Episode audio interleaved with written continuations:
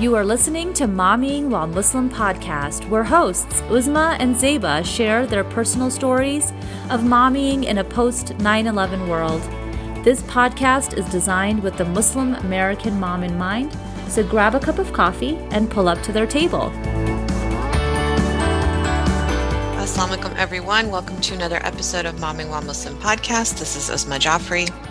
And this is Zeba Hassan, still in her pajamas on the West Coast, still kind of getting used to that West Coast time. But how is your week going, my dearest? My week is good, but you know, I have to say your pajamas look way less pajama y than ah. mine. Like I had to get fully dressed. Well, this is like a caftan. So like my Muumuu. Zephyr calls it the muumuus. So So Mrs. Zephyr calls Roper it Mumu. Yeah, that's what I have Mrs. too. Zephyr, Zephyr calls it the Mrs. Rom- uh, the Roper. He's like, "Why are you walking around with the Mr.?" I'm like, "I am free," and it kind of looks like I'm clothes. And then the white people think I'm dressed when I go downstairs. So guess what?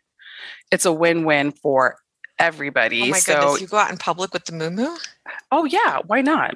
I don't. Yeah. So don't be embarrassed with me when we see each other next week because I'm going to be not walking, around. with yes, the I am. girl. No, Because nobody knows who I am. I have no problem with any of that. Oh my goodness. Yeah. Well, tell me about your anniversary because you had a long distance anniversary this week. Well, actually, it's tomorrow, inshallah. It's Oh. our official anniversary, and it'll be 22 years Mashallah, mashallah. In the awesome. making.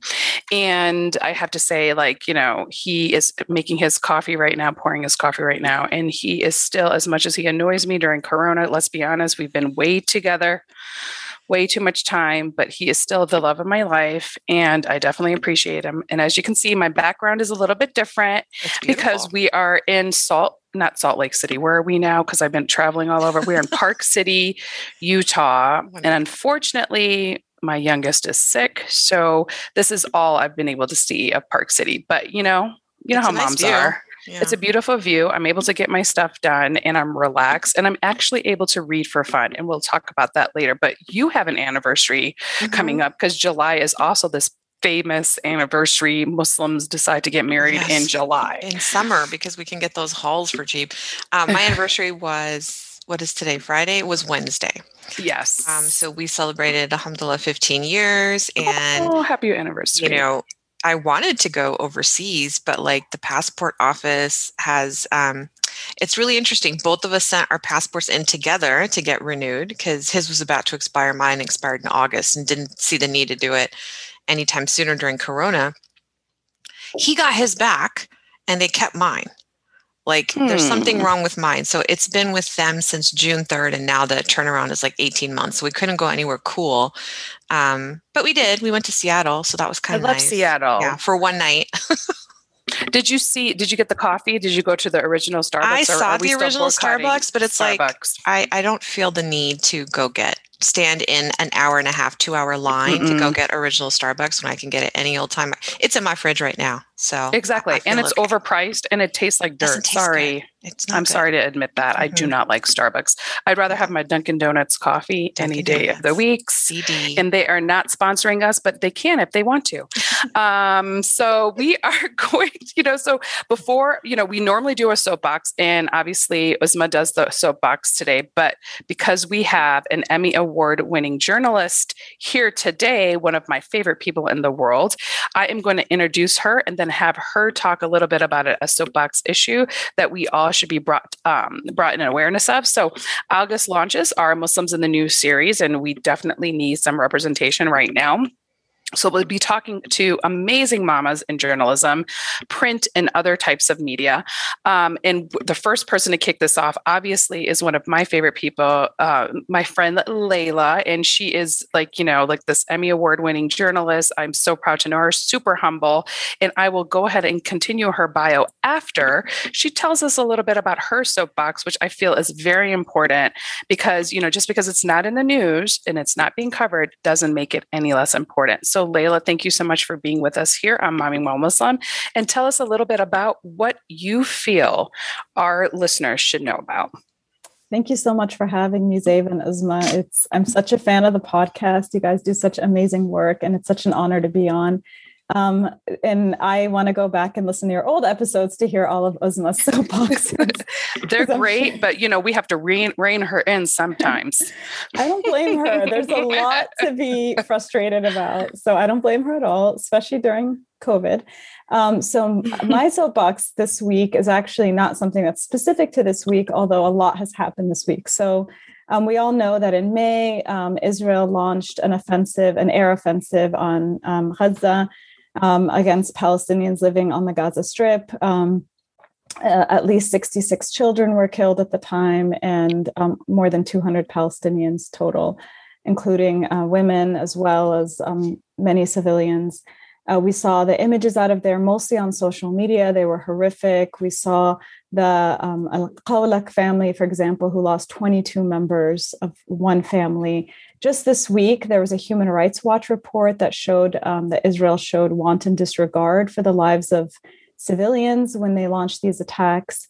And um, I think what's really important to note is so much is happening on the ground, whether it's home demolitions, settlement expansions, um, young Palestinian children being arrested and detained and held. Um, just two days ago, Israeli soldiers killed an 11 year old Palestinian boy named Mohammed Abu Sara. Uh, yesterday, at his funeral, Israeli soldiers shot and killed his 20 year old cousin, Khalid Awad. We don't hear about this unless you're on social media, mm-hmm. you're on Twitter. We're not getting breaking news alerts on our phone. Mm-hmm. It's not the top news. Um, and I think sadly, it's a broader reflection of the fact that Palestinian lives don't seem to carry much weight when it comes to what the powers that be in newsrooms around the country and international newsrooms um, determine as newsworthy. Obviously, you have exceptions to that. Al Jazeera is an exception. You know, websites like Middle East Eye that tend to focus much more on what's happening day to day. But I think the message that comes across is um, it, this only matters if Israelis are in danger. So when Hamas is mm-hmm. firing the rockets, that's when it's newsworthy because Israeli lives are in danger. Otherwise, the day to day violence and indignity of the occupation doesn't seem to merit much coverage. And what that means is viewers are not getting a full, or readers are not getting a full picture of what's actually happening on the ground, which is that Palestinians are subject to daily humiliation, violence, detention, home demolitions, that ends up um, leading to the you know to for example things like rockets being fired. But you end up getting that news completely decontextualized from the day-to-day mm-hmm. indignities of this illegal occupation. And you know i think this is something that really does people a disservice because people don't end up really having a clear picture of what's actually happening on the ground that's hundred percent. And and you know, we've been follow we have been following it pretty closely um, here at Mommying While Muslim because it is something that is um, near and dear to us. Um, and you know, we will go ahead and I think Uzma will share some of the resources that Layla has actually um, um, shared with us today in our show notes because I do think getting that unbiased news uh, is is actually a very important thing for everybody who's trying to get to know a little bit about what's going on there because we only do see that one sided um, part of what's going on. And I think the more we know, the better we can actually do. And this is the one time I do have to say, thank goodness for social media I mean, honestly, social media has been the bane of my existence for a very long time, but this is one of the things where it can actually show things on the ground from the point of view of the people that are actually experiencing it. So, this is the one time social media, and I think that's why we are even hearing about it at all to be honest with you is this this younger generation is using social media as a platform to kind of bring awareness to what's going on on the ground there so i do have to say for these younger generation keep doing what you're doing because we're learning from you and we definitely appreciate that. 100% and like you know i've been livid this week not only because of the murders of these two children actually i think it was three kids um, mm. that were shot and killed by soldiers this week including um, the one whose funeral was happening and his cousin. But um, I think the night before, uh, on my anniversary, early morning, mm-hmm. the IDF broke into the offices of the Defense for uh, the Defense DCIP, which is Defense for Children in Palestine. And what they do is um, they represent Palestinian children, because remember, Palestine is like, well, not the only country, but like the only democratic nation that is allowed to arrest minors like overnight, mm-hmm. zip tie, blindfold them, and take them in for questioning without their parents there. It's again, it violates international law, and they get away with it over and over again. So, what did the DCIP find? Um, probably information about these, uh, at least the two murders that happened before the break in happened. Um, what were they afraid that the world was going to find mm-hmm. out? That they went in there and stole like eight laptops and, you know, cut the feed from the video cameras in like eight, min- eight minutes after they broke in but they stole all kinds of files left no receipt no warrant nothing you know, there was nobody in the dcip office when they did this and you know they do it with complete disregard for um, any kind of human rights and civil rights of Palestinian people. And I mean, these are minors' records and their cases that have been taken away. They can be held for months and months. I don't remember how many months. Um, was her name? I forgot. Tamimi Oh yeah, oh. that they had arrested a couple years ago for slapping an Ahed Tamimi. Ahed Tamimi, yeah. um, for how many months they had her, but that could happen to your minor child, to you know, as young as seven or eight, they will take them oh into God. these vans, not with their parents, and to like a military outpost their police stations and like they are violating these kids physically emotionally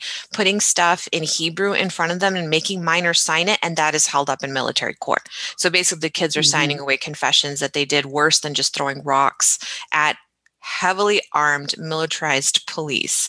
So um, i don't know.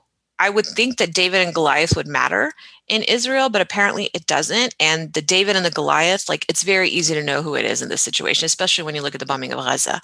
So yeah, I'm rein me in, rein me in. This is my soapbox too.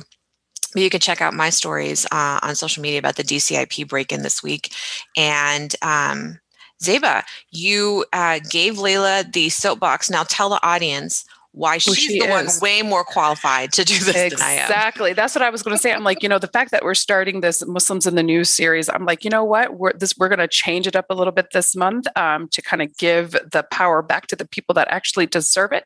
Because you know we had um, layla's first of all you can her their voices is, even sound kind of similar which is so cute with sisters. So we had her sister Lena Al-Arian on um, before if you if you remember our episode um, i think it was about like two years ago right Uzma like muslim Muslims under surveillance. Um, but this is her uh, amazing sister, Layla, who graduated from Columbia with a master's degree in journalism.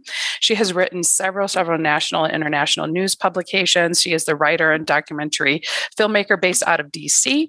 She has co authored Collateral Damage America's War Against Iraqi Civilians, based on an investigative piece she did, I believe it was in 2007. She is now the executive producer of Al Jazeera English, where she investigates, um, doc- she creates creates documentary series that investigates um, different types of issues in the area, and it's called Fault Lines, which, by the way, I loved. I actually watched her piece on. Um, I think it was like the what is the opioid use? I was like floored by that. That was one of my favorite ones. Um, her work has actually earned her two news and documentary Emmys and a Peabody Award. And that is why she took on the soapbox today.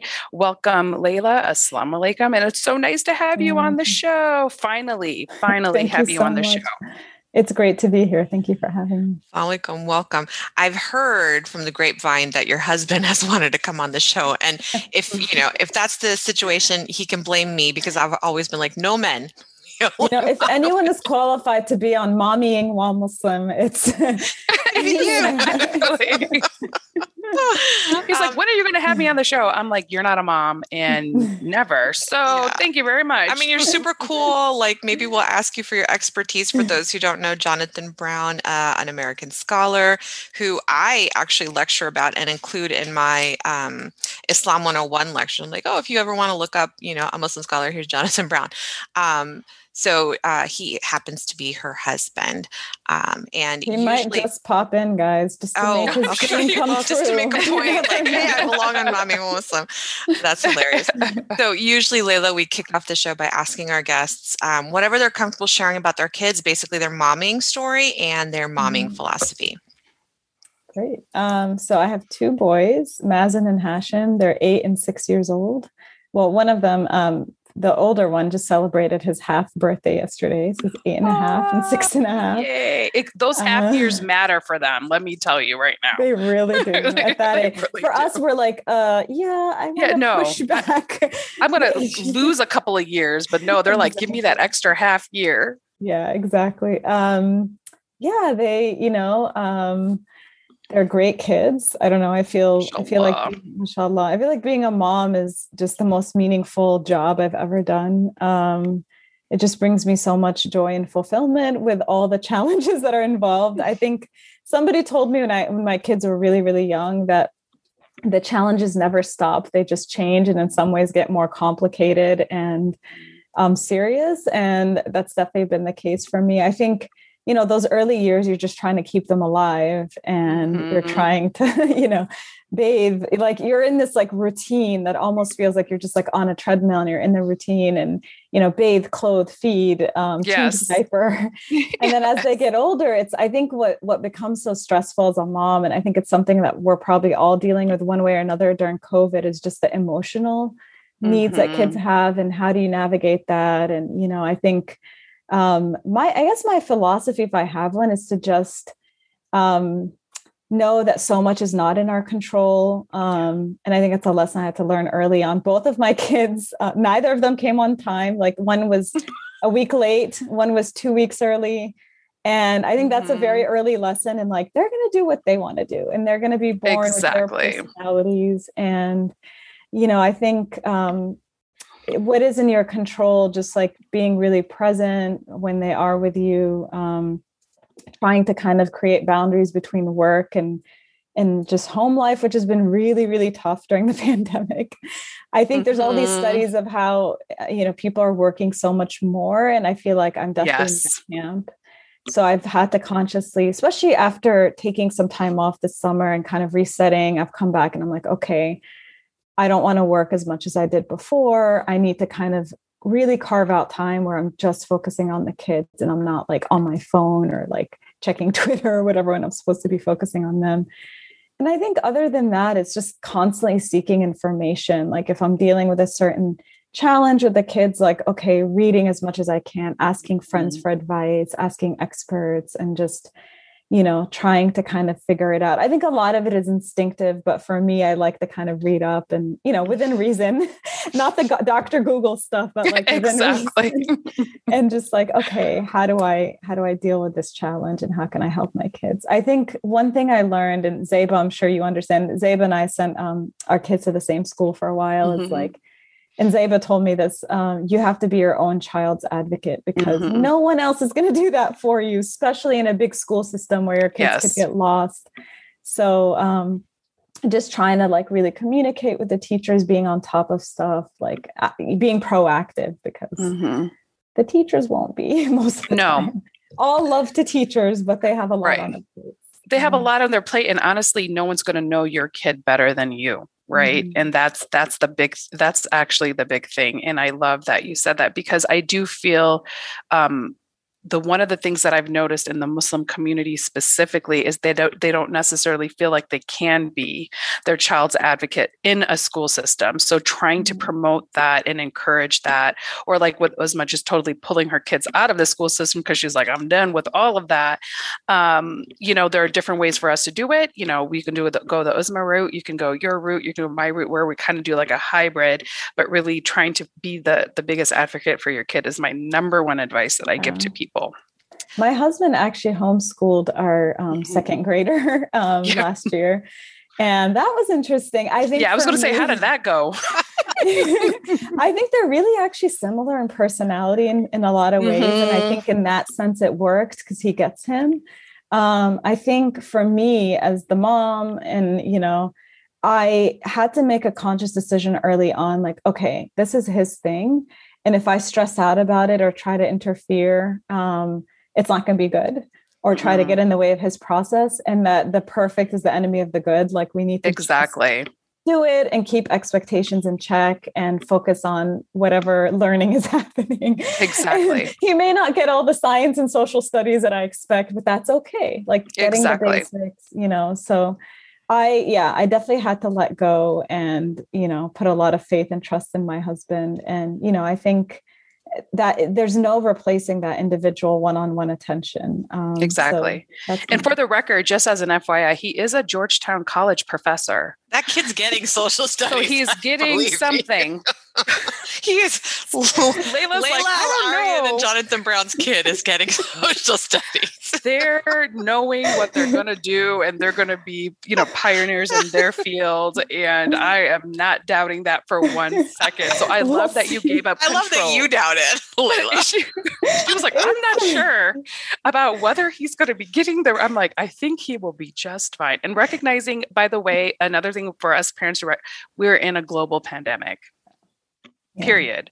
It yeah. sucks. There's nothing we can do about it. And we're all doing the best that we can.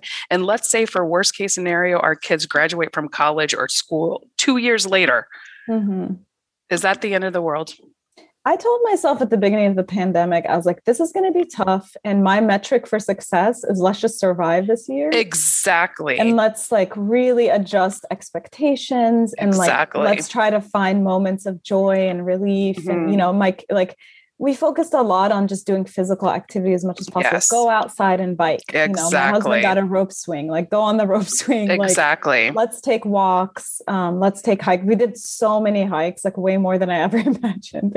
And my but husband, guess what? What an amazing thing to do with your family, mm-hmm. and you're going to remember that. Yeah, definitely. But my husband tortures us. Like he's all about going off the beaten path Oh, no. Which oh, means no. like going up really steep. So yeah. There were two things that you said that stuck out to me. And one was, you know, you have one Emmy's in a Peabody and mothering is your favorite job.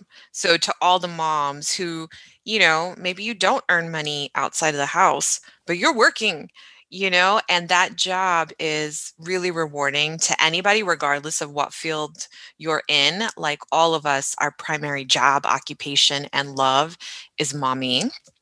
And then the second thing you alluded to was um, just trusting ourselves. I think both of you mm-hmm. kind of talked about that. And a lot of moms, again, regardless do of that. whether we have a, you know, a paying job or not, you know, we all question ourselves like, am I mm-hmm. enough? Am I enough? And I think that you know, again, somebody with your qualifications, wondering that this year in the pandemic, and then all of us finding out that yes, we are. You know, yes, we are. And we always were.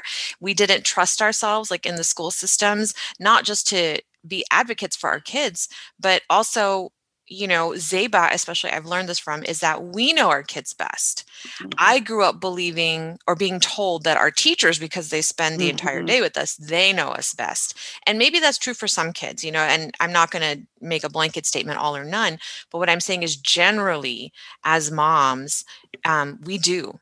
We are mm-hmm. the best advocates for our kids. We are knowledgeable about our kids, but you know, after the whole period of the treadmill and just doing the keeping them alive routine when they're really little as they grow up are we tuning in are we paying attention outside of the pandemic are we going to take that time to take that hike to kind of cuddle on the sofa and mm. watch a mm. movie just for the sake of watching a movie like a tuesday night movie is okay you, know, mm-hmm. you don't have to wait until friday or saturday are we talking to the kids and having hard conversations are we talking to them to them about what's in the news and mm. so, to that end, um, I'd like to kind of bring it back to, you know, um, your journey, maybe your a little bit about your family history, whatever you're willing to share. And I know uh, this is more for the benefit of anybody who didn't hear the episode with Lena, your sister. Um, a little bit about that and how that informed your journey into journalism, and you know, what was that path that you took in order to get where you are today. Sure. Yeah. Um, so I was born in the US in North Carolina. We moved to Florida when I was pretty young. Um, so most of my childhood memories are in Florida. Um, and, you know, my dad was a computer engineering professor, but his real passion is politics, whether it's like US electoral politics or what's happening in Palestine. So his father was actually a refugee um, expelled, forcibly expelled from um, his hometown of Jaffa or Jaffa in 1948. Um, my father kind of grew up all over the Middle East, as did my mom, both descendants of refugees from that generation that was forcibly expelled and ethnically cleansed from the land. And I think, you know, in their minds, like they, it was always, they always knew they were Palestinian. They were treated differently than everybody else in all the Arab countries they lived in. My dad um, never turned his back on his people. So even though he was able to come to the US at the age of 17 and study and become a professor and like help support his family, he always wanted to advocate on behalf of Palestinians, uh, advocating for their human rights, for their equality, for the end uh, to the occupation. So I grew up in a house where the news was on all the time. Mm-hmm. CNN was blasting. My dad would get the the news weeklies, um, Newsweek, uh, Time magazine, and I just became this like news hound. Like I would watch the news, um, you know, the images of the first Gulf War in uh, 1990, 1991 were like um, always, you know, the Palestinian Intifada as well uh, in the late 80s were, you know, I was consuming that, and I knew early on, um, you know, I would go to third grade, and and my classmates would be like what side are you on? Like Iraq or um, uh, Kuwait? And I'd be like, neither one. like, exactly. And this is why. I'm American. So, That's why. exactly. So my parents were like, from a very early age, like teaching us like nuance and how to kind of like discern what's really happening and, and sift through um, the news coverage. Um, and I knew early on, like from a very young age, like, okay, we're seeing these images from Palestine, but the American public isn't quite understanding what's happening. Even though just because mm-hmm. something is receiving coverage doesn't mean that people are understanding or seeing the reality or understanding the full picture. And I knew that the news coverage was very biased, heavily biased against the Palestinians, and that um, you really have to have a presence in the media in order to mm-hmm. make that change, to bring your 100%. perspective. Um, and that's just something uh, I think I was ha- we have old home videos, and I'm nine years old acting like a news anchor. Oh, I love that. it, they're kind of cringy and embarrassing, but you know, um, so that was just something that was you know in my life. And then I think at the age of 12, I had. I think we can all look back on that one teacher that really mm-hmm. had us thinking um, and inspired us in some way. So I had a, a um, sixth grade teacher who had us do an assignment telling us like, what do you want to be when you grow up and explain why. And at that point I was like, I want to be a journalist. And on a very base level, I was very nosy. So I always just wanted okay. to know what was going on. um, and I was like, hmm, if you're nosy and you love the news, then this is a good job. And I love to write and I love to read. Um, when I was in college, I actually um, focused on English literature as a major. So I basically got to read a bunch of amazing novels and as as like my college experience. But um, you know, I think it's just something. It's it's not an easy field. Like um, just pursuing it, there came with so many challenges. My dad, after 9-11, was actually arrested and charged um, for his work um, on behalf of Palestinians um, in in this big terror quote unquote terrorism case. Um, and that really, I was a very recent college grad. I was 21 years old when all this happened. And I ended up going from trying to focus on like starting out in my career to actually advocating uh, for my mm-hmm. dad. And that took many years of my life. And obviously, what that meant was, especially in this post 9 11 environment where American Muslims were viewed with suspicion, where my own family was struggling um, with this big case you know, the, the, at the time in 2003, the Attorney General of the U.S. actually went live on TV and announced my, the indictment against my dad and three other mm. men who were arrested. So it was very high profile. Meanwhile, I'm trying to mm. enter the field. Yes, but the same name. Exactly. Same name, wearing hijab, post 9/11. Like they're trying to um the same media that's like reporting against my dad in like a very biased and sensationalistic way so it was really wild and like really stressful and came with so many challenges and i think one lesson i learned early on is you kind of have to adjust your expectations and your dreams. It's something you can apply to parenting as well. Exactly. Like, my dream growing up was, to be a foreign correspondent for like the New York Times or the Washington Post and go abroad and report. And then obviously these same publications in this post 9-11 environment where muslims were viewed as the enemy and mm-hmm. suspicion and you know we're not going necessarily going to hire me. So you know i had this whole long journey of like adjusting expectations. You know i i started out um, as an intern at a magazine called the washington report on middle east affairs and based in dc it was founded by former State Department diplomats who um, lived in the Middle East and could see how biased and skewed mm-hmm. most US mainstream coverage of Israel Palestine was. So they moved back to DC, opened up this small magazine,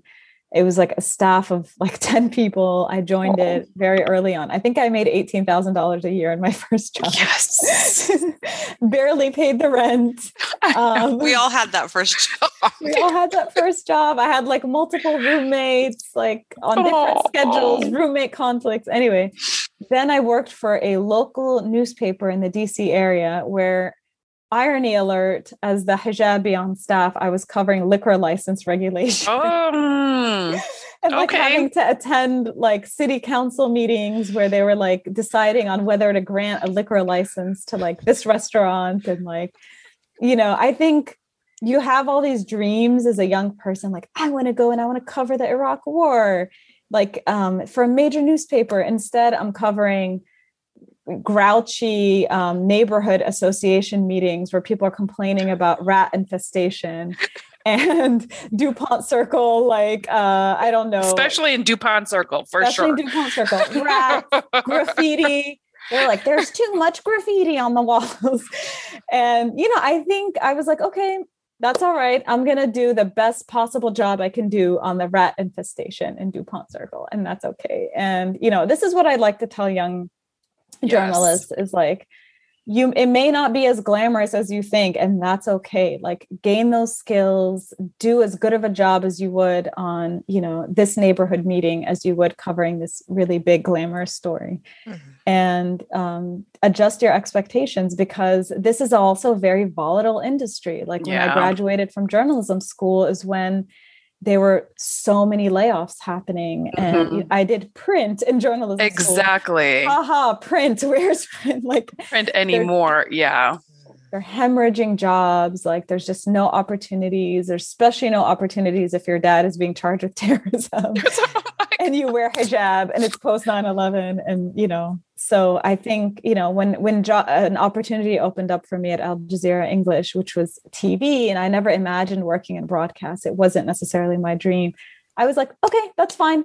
That's who's hiring. I'm going to do it and i'm going to do the best possible job and i'm going to prove that that to them that i can do it. And you know you just sort of take the opportunities where they come and and you know i tell people just have a positive attitude and yeah. you know don't be entitled um, which is hard to say for this younger generation let's just be real yeah. so we have to kind of we ha- as parents of this next generation we have to manage their expectations and i'm saying this to all the moms that guess what it's not going to be fun, sexy. You're not going to get everything that you want because you're doing your kid a disservice by allowing them the opportunity to feel that entitlement. Because guess what?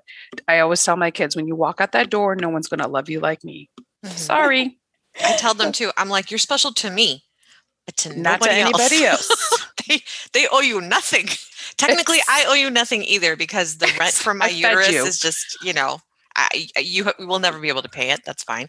Um, but you know, all of this that you went through led you now to being the executive producer of an amazing documentary series. Do you want to tell the audience a little bit about that so that they can all watch? Sure, sure. Yeah. Um, so back in 2012, um, what's funny is I feel like for me, I've always been kind of forced in one way or another into like my next opportunity. I don't, I think like a lot of women, I don't, I didn't necessarily think like, oh, I could do this. Like, let me go for it. Like, exactly. I basically lost my job in the news department at Al Jazeera English in DC. I was in news. I was working on like 24 hour, you know, on a broadcast center they started um, shutting down the office as a broadcast center and instead shifting operations to two other London and Doha, basically two other offices. So I was one of the people who basically I lost my job, but they wanted to keep me as the you know the network wanted to keep me, so they shifted me onto this documentary series. Um, and I just worked really, really, really hard. And this is a lesson that I try to instill in my own kids. Like, mm-hmm. you can have whatever natural talent you have, or whatever skills or right. smarts, but there's no substitute for just working really hard. Um, mm-hmm. So I did that, and my impetus was to basically prove that I could do it because um, I didn't have the background or the experience necessarily to make documentaries. Um, but I also just started thinking, like, I watch documentaries. Um, right. What do I enjoy when I watch a documentary? Exactly. that's what I'll do when I make the documentary. Like I'll make whatever I would want to watch. and that kind of approach seemed to work. It did. You know, there's no magic in this. There's no, you just kind of have to figure it out. A lot of it is instinctive. Um, and you know i started my first documentary was actually about abortion restrictions and i was pregnant which was very ironic right but um and you know people have all sorts of being a muslim being visibly muslim all sorts of um, assumptions about you that you're biased towards one thing or the other um, exactly. which ends up kind of opening doors weirdly. But um, i you know I, I worked really hard. I went from being a producer to a senior producer. And then eventually when my former uh, executive producer left in 2017 i kind of stepped up in the role and then applied for his position became the head of the show and um, you know, it's definitely not come without challenges. I think um, for some people, see, you know, it, they don't necessarily um, respect your authority or position as a, a, woman of color in the way that they mm-hmm. would as a white man. And I think, yes, I've been surprised.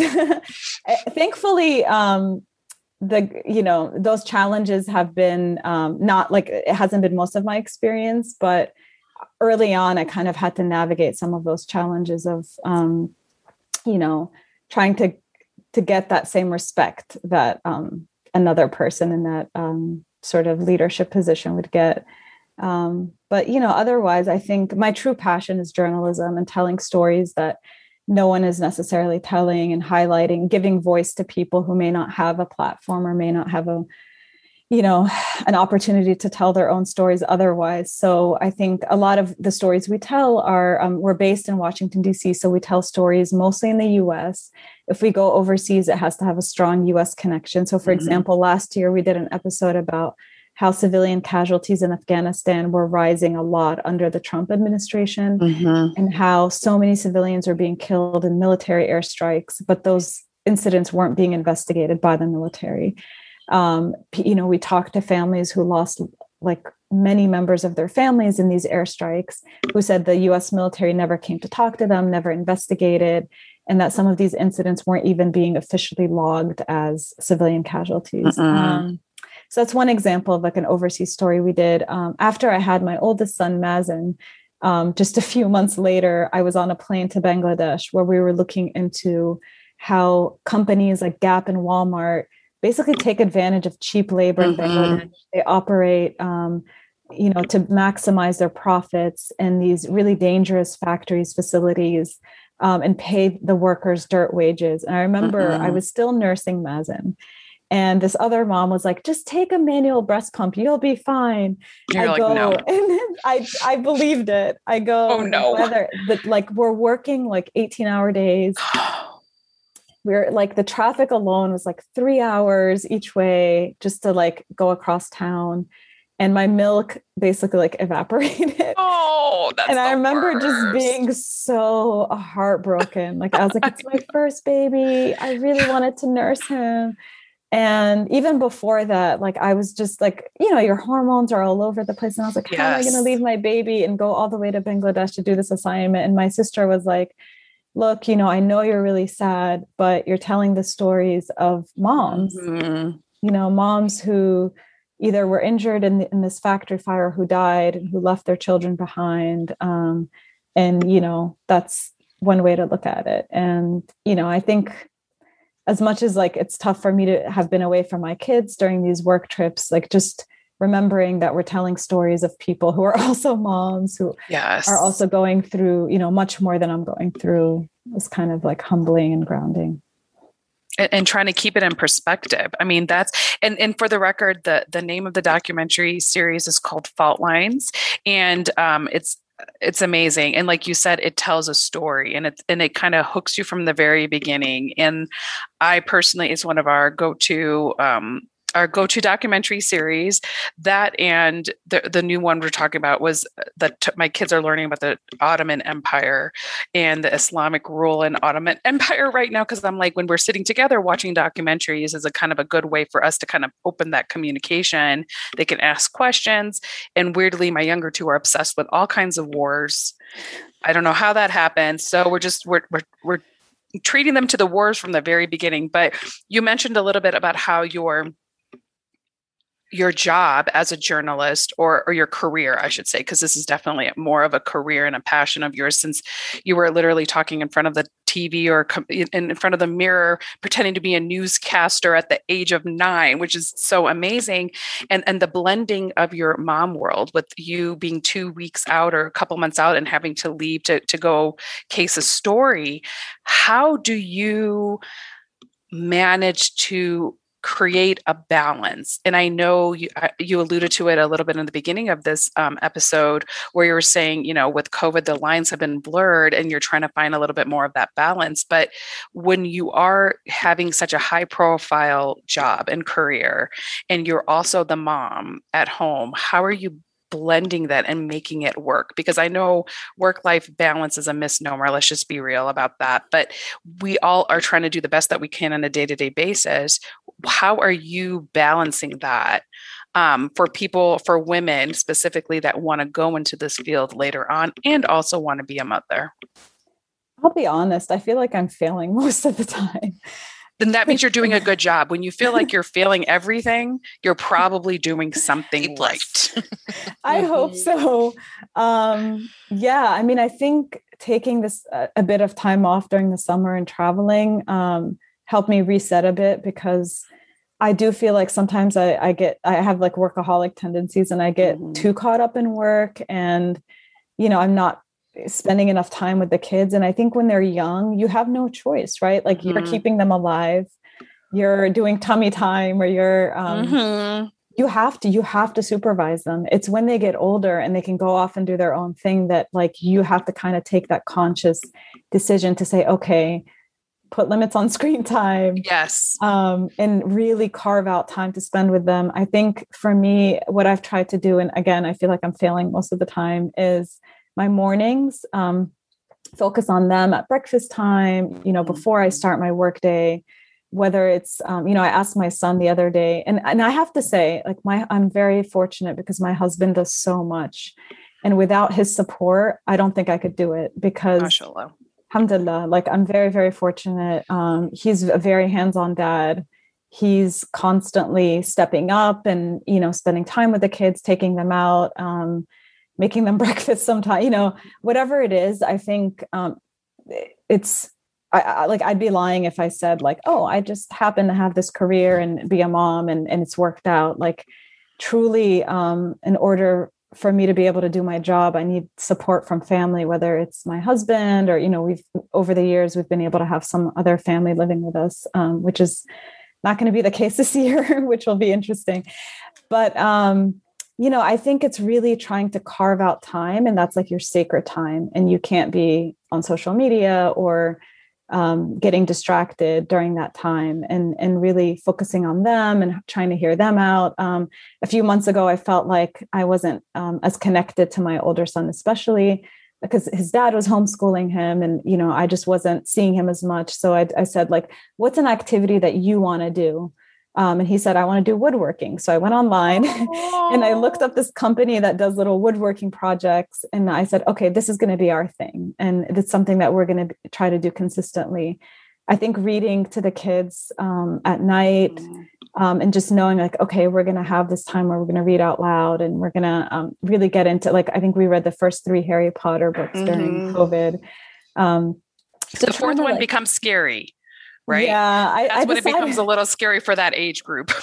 I decided let's take a little Harry Potter break and like read other things. Um, so you know, just trying to find these things that you you know are your thing, and you know, obviously you're going to have dinner time. Actually, I talked to a school psychologist yesterday. I don't know if you all heard about this, but I loved um, this thing that she does with her kids at dinner time.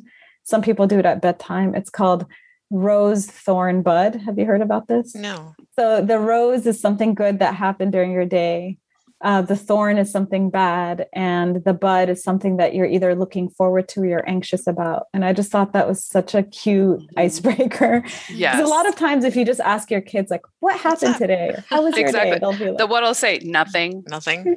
We try to prioritize family dinner, so like mm-hmm. as much as possible, like eating together that's awesome. Um, I don't do any of those things. Uh, my icebreaker is movies and ice cream. Love it. Sometimes they'll just, you know, how if you want a kid to talk, put them in a situation where you're not supposed to, and they will. So, like the movies, always. Um, we just watch them at home together, and I can't ever. I have to put the subtitles on, not because I'm almost deaf now that I'm older. It's because my kids are talking in my ears.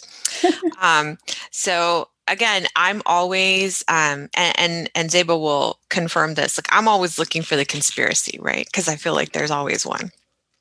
So, not that I'm a huge conspiracy theorist, but I feel like there's always an agenda. So, she's a huge, comp- she is a huge conspiracy. I don't know what she's talking about. Everything has a conspiracy. I'm like, it could just be blue. It doesn't have to be. There's a reason behind the blue. It should, could just be. Let's take it for face value. But why? But blue? I love that about all her. the choices. so, the I would like the truth from somebody who's been in the industry for as long Mhm. as you have. What is the news industry's agenda? for and about Muslims. Because, like you said, not everything that makes the news is newsworthy, and not everything that doesn't make the news isn't newsworthy. Who's making those decisions?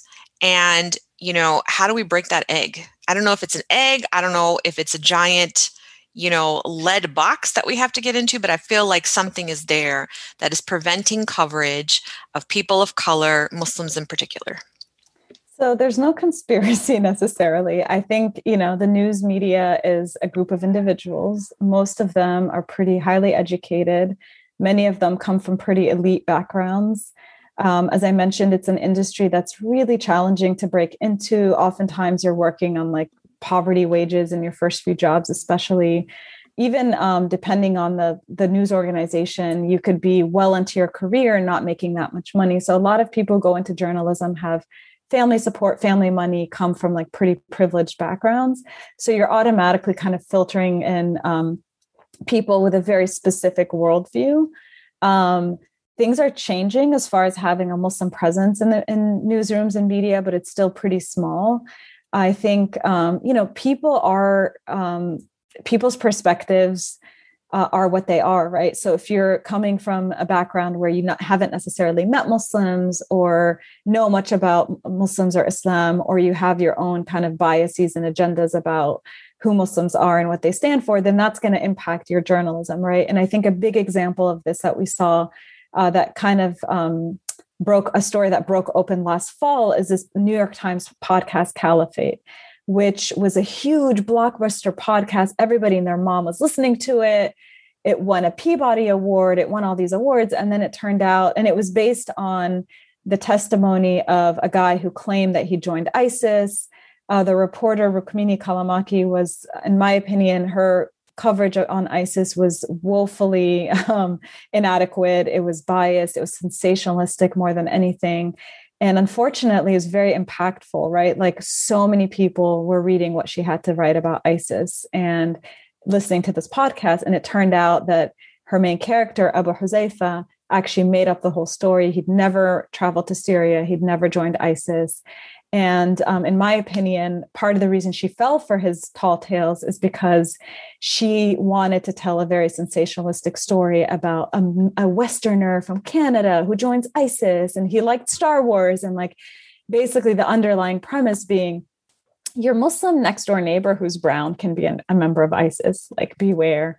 And I think all that does is create um, fear and anxiety and, and it's a sensationalistic way of storytelling that doesn't actually inform or educate but it causes people to be afraid or, or it titillate you know it like excites you. It um you know it's yeah it's it's like eating i don't know junk food right? Like it's not actually useful. It's just entertaining. And i think you know one thing she does she starts out the whole podcast by talking about how one day she was convinced that isis came to her door and it was because there was knocking on her door and someone was like open up open up. And it turned out that a water main had broken in her neighborhood. But she was like i'd been told that like isis wanted to kill me. And um, that's why. And you know i think i think that this specific reporter's work has a pattern of overemphasizing religion and the role of religious ideology and underemphasizing undercovering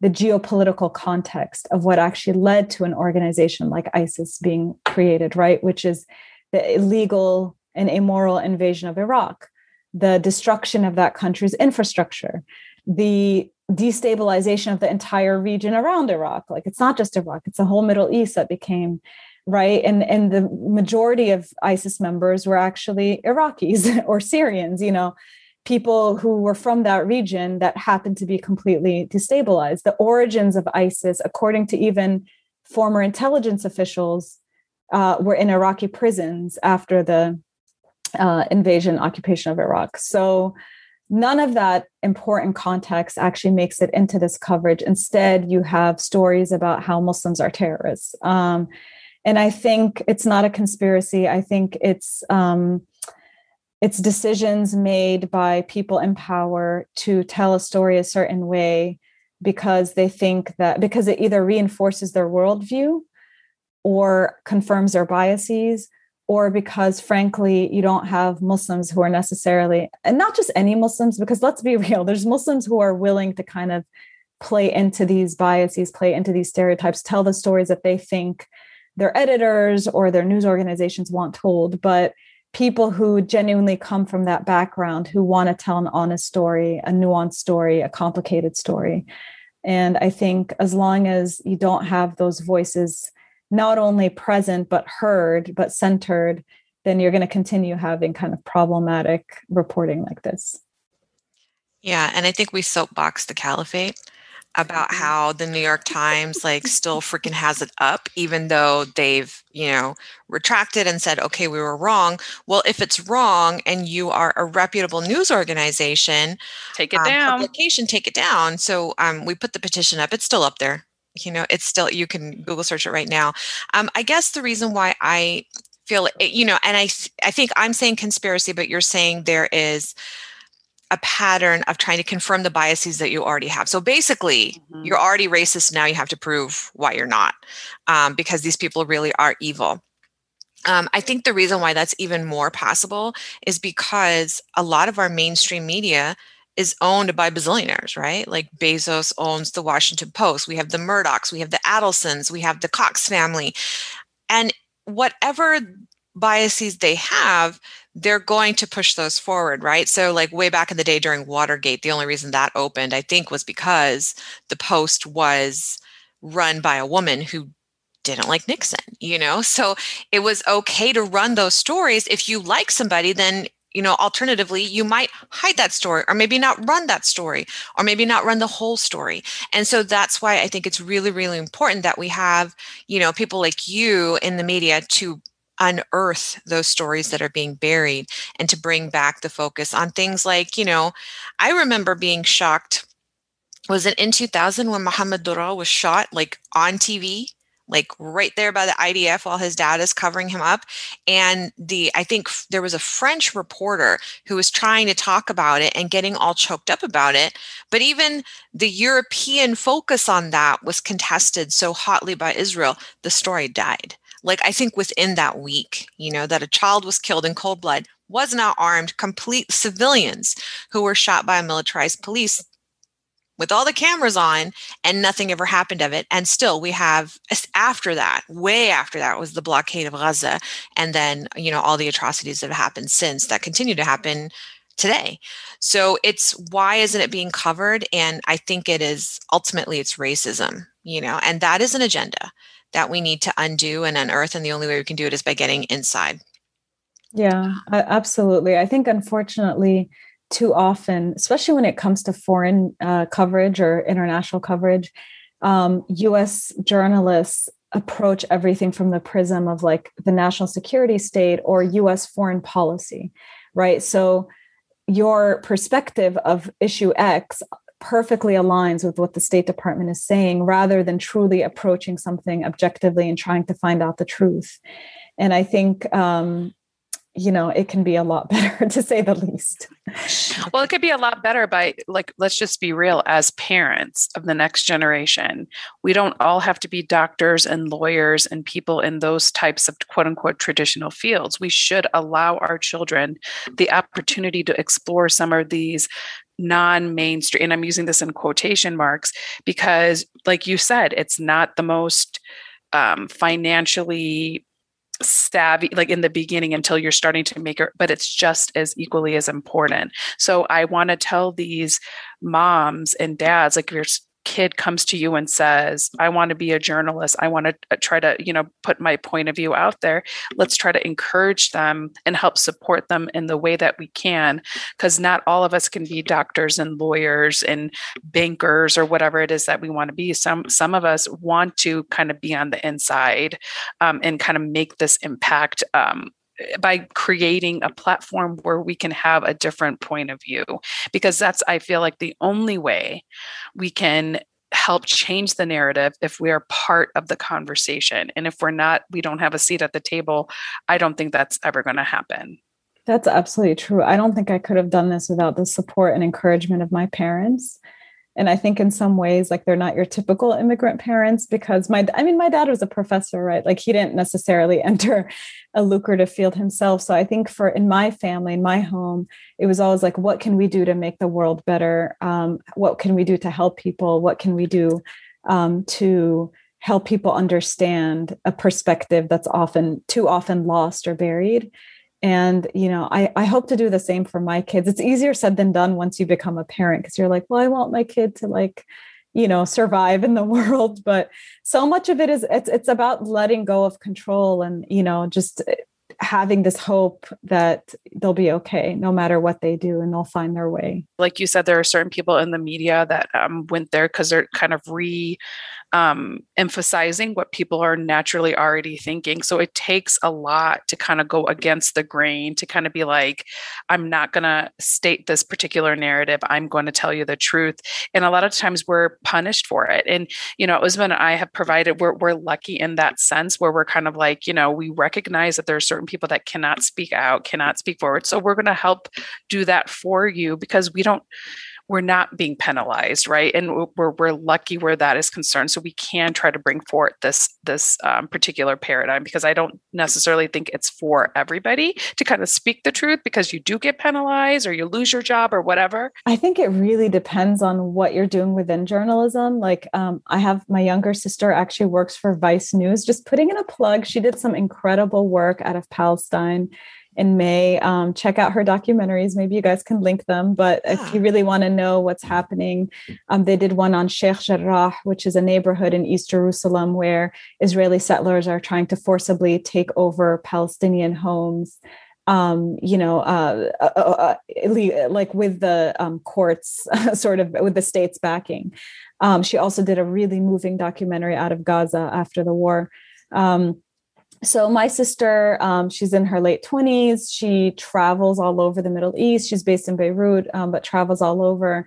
So she obviously has you know a much busier schedule as far as like just travel and going from here to there and covering stories. I think so you know if you're a print reporter covering a you know a certain beat then it depends on what that beat is where you're based what your the expectations of your editors are. So it depends on if you're someone who's in the field where you have kind of a lot less control over your schedule or someone who's um, for example uh, you know doing a more administrative job or oversight job like an editor um, what's your favorite story that you've covered so far and it doesn't have to be just limited to fault lines but just yeah. in your career if that's too broad then yeah and on fault lines yeah, that's a good question. There have been so many. And I think part of what's really cool about journalism is you end up in places that you never expected to end up in. So, um, it's you like know, mommying. From, pretty much, pretty much.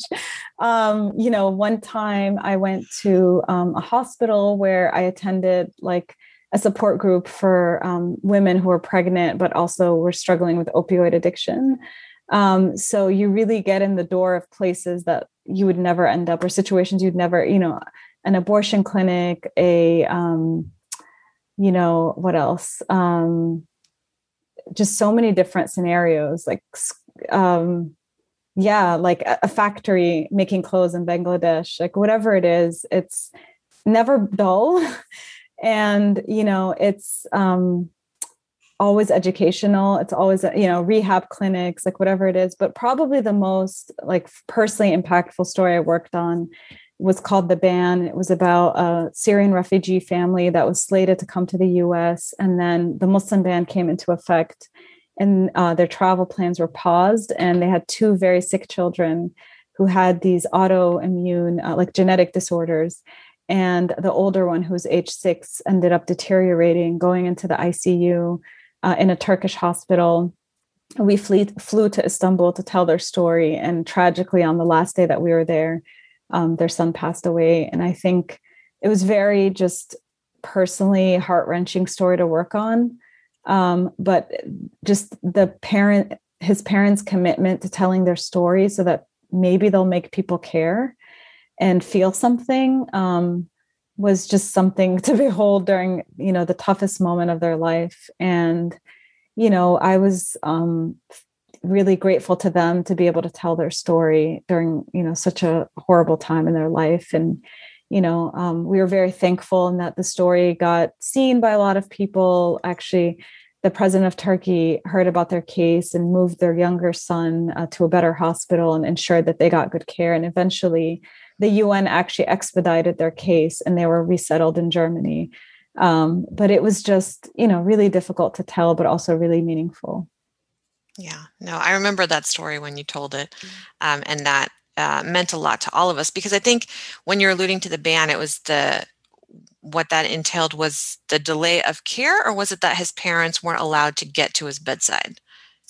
Um, it, they wanted to come to the U.S. Syrian refugees who were like approved, vetted for many years, and um, it was the Trump administration's Muslim ban, ban that yeah. didn't allow them to come here, mm-hmm. and instead they had to stay in Turkey. And then, you know, the father believes that like the news that they weren't coming really impacted their son, um, and and his condition ended up deteriorating. Um, but you know, it's just life for refugees. Like you're constantly struggling, and then on top of it, if if your children have medical um, challenges, like it's yeah, it's on another level. But yeah, absolutely. Mm.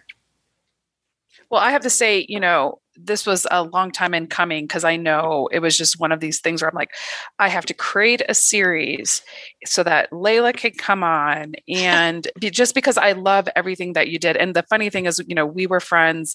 I didn't know who you were. And I feel bad because I never actually Google people. And it wasn't until I was interviewing your sister and then I was doing research that I texted you and I'm like, oh my God, I'm really sorry. You probably think I'm the biggest moron in the world because I do not Google my friends and so I I think that that's super funny. And the, and I wanted to end this with a we're going to do rapid fire, but the, my first time meeting you, we were actually in our school, and I'm not going to name the name, and we were at open house or something.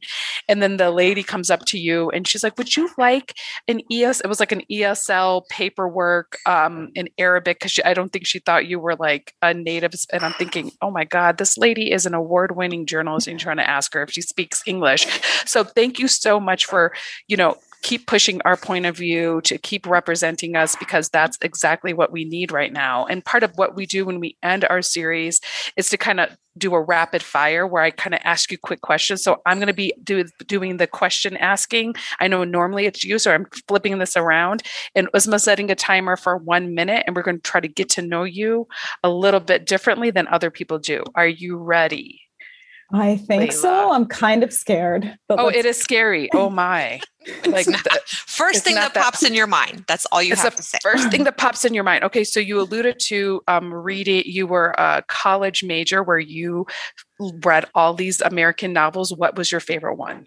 Oh, well, I'll just say who my favorite author is, Toni Morrison. Love oh, her. loved her. I loved her. I loved her. And you know, being a journalist, I would love to know what is your favorite word? Oh, ubiquitous? That's just the word that came in. That's a pretty big word. I like that word. But what is your most used emoji when you're texting mm. people? Okay, this is embarrassing because apparently the Zoomers think this is a very dorky emoji, but the laugh cry one. Oh, love that one. yeah, what's wrong with that one? Oh no, they they think it's a bad one. They like the, the, the dead one instead. Yes, exactly. To mean to mean that's funny. Oh. But I mean, can you believe this? Okay, so what is your hidden talent? We know all of your mm. non hidden talents, but what is something you don't want people to know about you? Well, I was a brown belt Taekwondo, and also when Ooh. I ever, whenever I want to impress my kids, I spin the basketball on my finger.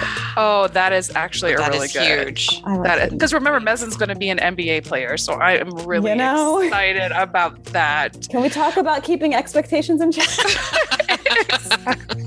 so you know, you spoke a lot about your parents and being integral in who you are today. But what is the one thing that you can say your parents, your mother or father, father taught you that kind of completely changed your life?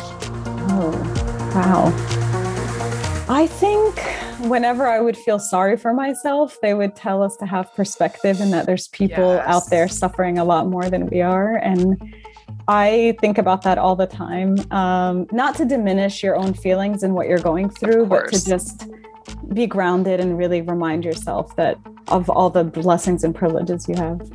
And and that's the beauty of being Muslim, right? Because every time we put our head down on the floor, Mm-hmm. We're all doing the same thing and we're all in the same position. And that really does put your humbleness into perspective. So that is an amazing thing your parent taught. And I think we we made the minute, didn't we? We did, yeah. We just barely we made the we minute. went two seconds over but that's okay.